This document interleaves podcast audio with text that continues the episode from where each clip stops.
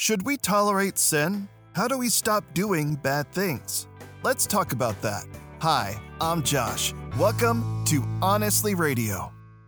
A big part of church when I was a child was grabbing a hymnal or songbook and singing together. One of my favorites is a song called Victory in Jesus. I can still hear all the voices singing together. Oh, victory in Jesus, my Savior forever.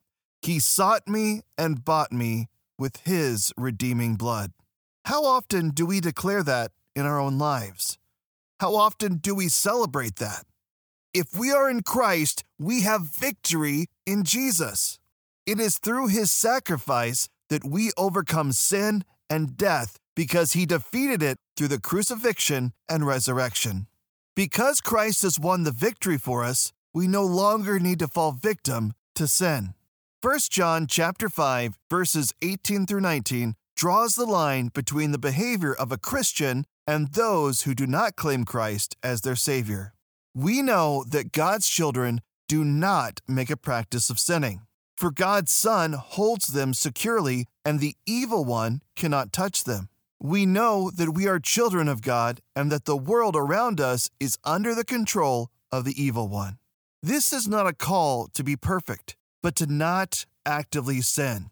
In Christ, we need to know and declare we are protected, we are held in His hands. It reminds me of the first Passover. The Israelites were commanded to take the blood of a lamb sacrificed to God and mark their homes.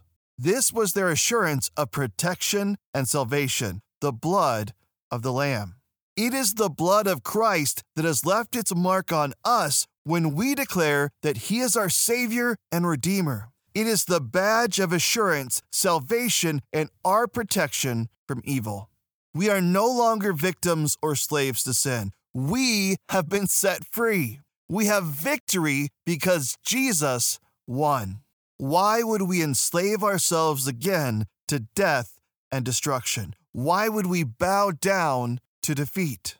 That is what it means to actively choose sin in your daily life, to place the chains back on, to try and wash away the blood of Jesus. Your choices matter. My encouragement to you is to embrace Christ's protection for your life.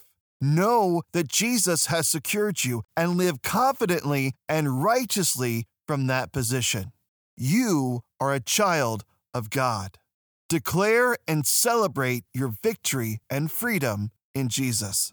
I pray you embrace God's Word. For free faith building resources, just tap the link in our Facebook or Instagram. Thanks for joining us on Honestly Radio. Embrace Jesus Christ, embrace true purpose.